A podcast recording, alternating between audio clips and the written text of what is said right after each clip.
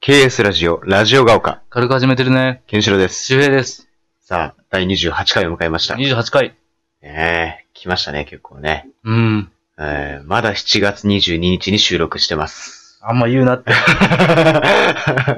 嬉しいよ。えーちょっとトークがね、調子いいですからね。調子いいえー。まあ、今日なんかね、話題性だよね、今日は。 そうだね、うんなんか話しやすいテーマでね、結構言ってるしね。そう続きもので、こう、トークしてるからね。 うん広げて広げて。まあそのんその流れもあって。だから、あの、前回、前々回ぐらいかな、あの、競馬の話をね、そうそう。うん。そのディープインパクトトークをね、 あの、うん繰り広げたりとかもしましたけれどもね。まあちょっと競馬トークはね、ちょっとあまり深入りするとね、ちょっとまた僕たち話止まらなくなっちあゃう。んま聞くと危険ですよ。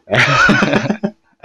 なんでその腫れ物扱いすんだ よ。うんまあいつかね、夢のジャパンカップっていうコーうナーをね、あの、やりますから。ん。あの、ちょっとでも競馬に興味をね、いたいたあの抱いた方はね、ちょっとその夢のジャパンカップをね、おまあ楽しみにジャパンカップというこ JC ですかとで。ね。 JC ですうんねで。も今年ね、ちょっと天皇賞春、秋が面白いんですよ。あー、ソウルスターリングね。 そう。ソウルスターリン。ル山菜品馬。メールの発音すごいですよ。ソウルストーム。そう、あの、クリス・フルメールっていうジョッキーがね、あのー、あの、すごくインタビューが、こう、こう言っちゃなんだけど、まあ面白いというか、あの、いや、一生懸命日本語ね、あの、頑張ってて、すごいなんかこう、頑張ってるなって思うんだけど、やっぱ、日本語と英語のギャップがね、そううん、その、なんか今のね、うん。段階でうん天皇賞秋出走表明してるうん。馬すごいよ。まあ、そうキトソンブラック出ますよ。あら。そう。まあ、まずね、天皇賞ってね、春と秋があるんですそよ。うそう。これ、うんまあ、そうなんですよね。うんうんうんうん。で、一年に一回そう天皇賞っていうのがあって、うで、だから今年もね、天皇賞春が、えーっと、4月末だったかな、今年は。うにあって、その時に北さんブラックと、そね、里う。ので、ダ距イヤ離モもンド。違うんですよね。そうそうそうそう。 3200で、うんは春は。そうそうそうそう。 G1 では一番。番距離が長い。そうそうそうそうそう。で、秋は逆に2000メートルってういう。ん。これはね、みんな走れますからね。走、だから 短距離馬も、長距離馬も、走ろうと思えば2000は走れますから、うん、そうこれもまた面白いんですよね面。白いよね。必。然的にメンバー集まるっていう。うんうん、うん。。 3200とかになると、まあ長いからね。そうそう、あんま得意な距離じゃない馬とかは、こう避けたりするから。そうそうそうそうそうそうこれ面白い。まあ、北三ブラック出走表明してますね。んあとは、宝塚記念勝った今年のうん里のクラウン。はいはいはい。で、2016年ダービーはマカヒキ。うわー、暑いねー。そして今最も熱い山菜牝馬、ソウルストーン。ルメール風に言わなくていいじゃん。で、これね、実はソマウルスターリングね。そうマカヒキ里の最強世代の、うん。俺がもうずっと2歳の頃から推してるうん。隠れ兵器。うん遅れてきた怪物、うんシルバーステート。あー。まあ、これはね、怪我をしてしまって、そうなんだよね。クラシック戦線乗り込めなかったんですよ。うん。で実はめっちゃ注目されてて。うん。で、今年のあの、安田記念を買ったうん、里奈良人。はいはいはいはいはい。で、ルメール大、デムーロ大好き、ネオリアリズム。おあーー、ネそうオねリアリズムね。で、さっき話にもちょっと出た、前回出た、ステファノス。あー。去年の宝塚記念ねそう俺のあとは親父がかけたやつだ。うんあの、デュラメンテ世代、北サンブラック世代の、ねえ、もうエース格のうん、リアルスティール。あー、はいはいはいはい。すごいメンバこれはね、あのー、競馬をあまり知らないリスナーの皆さんはちょっとわからないかもしれないですが、うん超スター級が集まってます、これー。は。これもう本当にね、やばいです。ほこれぼ、ほぼスター。だかいらろんな世代いるし。まだエアスピネルとか、ディーマジェスティも出ますよ。去年の3歳世代ね。そそうのマカヒキとかと同い年の。あと、ルージュバック好き。出あー、ルジュバックいいねいいね俺好きなんですよ。ますよ。俺もルージュ好きなんですよ。ルー、まあ、ルージュっていうね。 あーそうそうね。ルージュは、フまラあンス語女の子なんですよフ。ランス語で赤って言うねそうそう。そんな言う、 ルージュ。大体わかるやろ。うんそうベ、ねベニー、ベニーのこと。そう俺はルージュの伝言という歌すごい好きなんだけど。ルージュはね、こうれん勝つときは男馬に勝つっていうう、ん。謎の面白い馬なんですよね。ひうんなんか牝馬たちと戦ったら勝つかって言われたら、そうじゃないんですけど、うん。なぜか男たちに囲まれたら、うん。なぎ倒すっていう、あーいいね強気。な女性ですよ。いいね。 強気な女性いいね。お嫌いえ強気な女性はお嫌いな、な、なんなのその言い方。まあ、あと あの、大魔神のね、馬のボルシエーブだとか、ああと、鮭。トラとか、鮭虎ね。あと、細井純子さんお気に入りの、うん。アンビシャス。あ、みたいね。細井純子さんっていう、あのー、GRA 初の女性ジョッキーになった人がいらっしゃって、今あの、福永祐一と同期のね、 で、今あのー、日曜日にフジテレビでみんなの競馬っていう番組をよくやって、まあ、あ関毎週やってて東、関東限定なんあ、ですそけど。うそうそう。で、よく解説とかでね、出てらっしゃる、細井純子さんって方がいらっしゃるんだけれどもが、、細潤が、あ結構オス馬がいるんだそようね。、あの、パドック解説って言って、そうそうそうそう。パドックの一頭一頭解説してくれうんうて、最後、細潤のおし馬みたいな。あ、そうそうそうそう。大一応ね。体アンビシャスなんですよ。まあそうだね。アンビシャスにしますって。す。そう。何々にしますって言うんだ よね。アンビシャスがタッチングスピーチとそかね、う、タッチングスピーチ大好きで すね。あの、タッチングスピーチにとかアンビシャスに関してうは、んその時の馬体よりももう成長を説明しますから、ああ、もう大好きですから。見つめ続けてるよそうね。見つめ続けてますから。えー 親かい。そうね。大体アンビシャスにしいまやすって。でもね、細井さんはすごい確かに。あと山勝です。山形ですね。これ池添親子ですよ。ああ。これいいね、ジョッキー池添健一。うん。で、調教師池添金夫。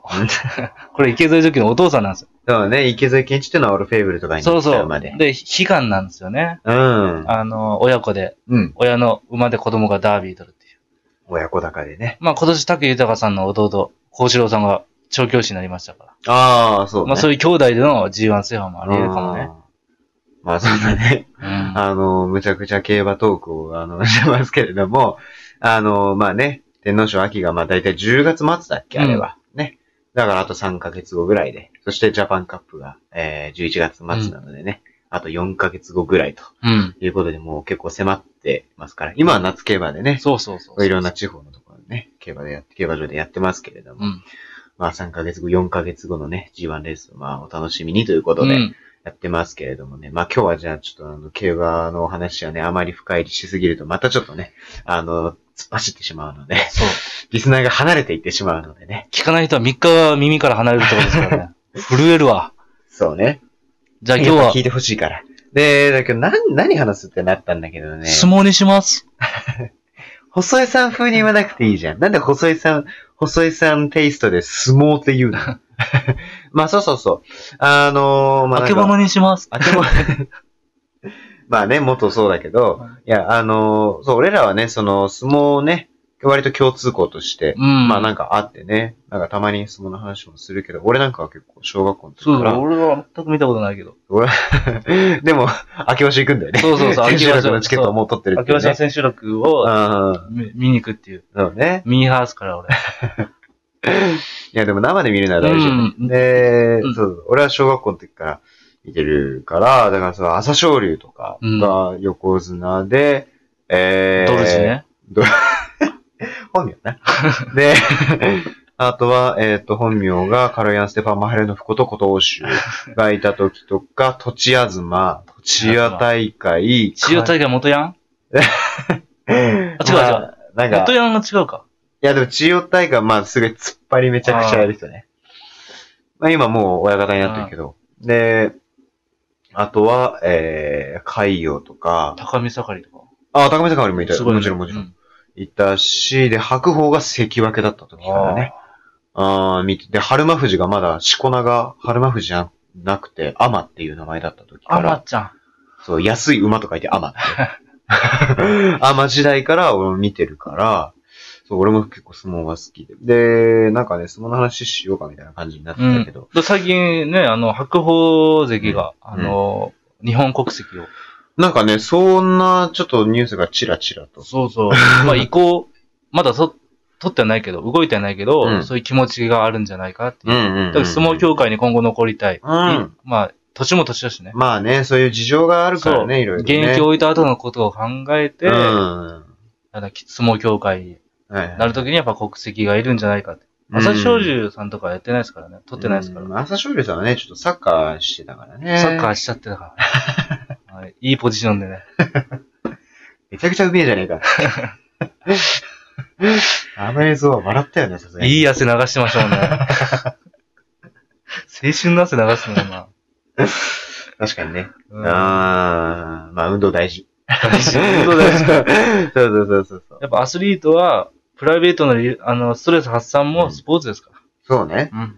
そうそうそう、そう。あったんだけど、まあその国籍ね。うん。うん。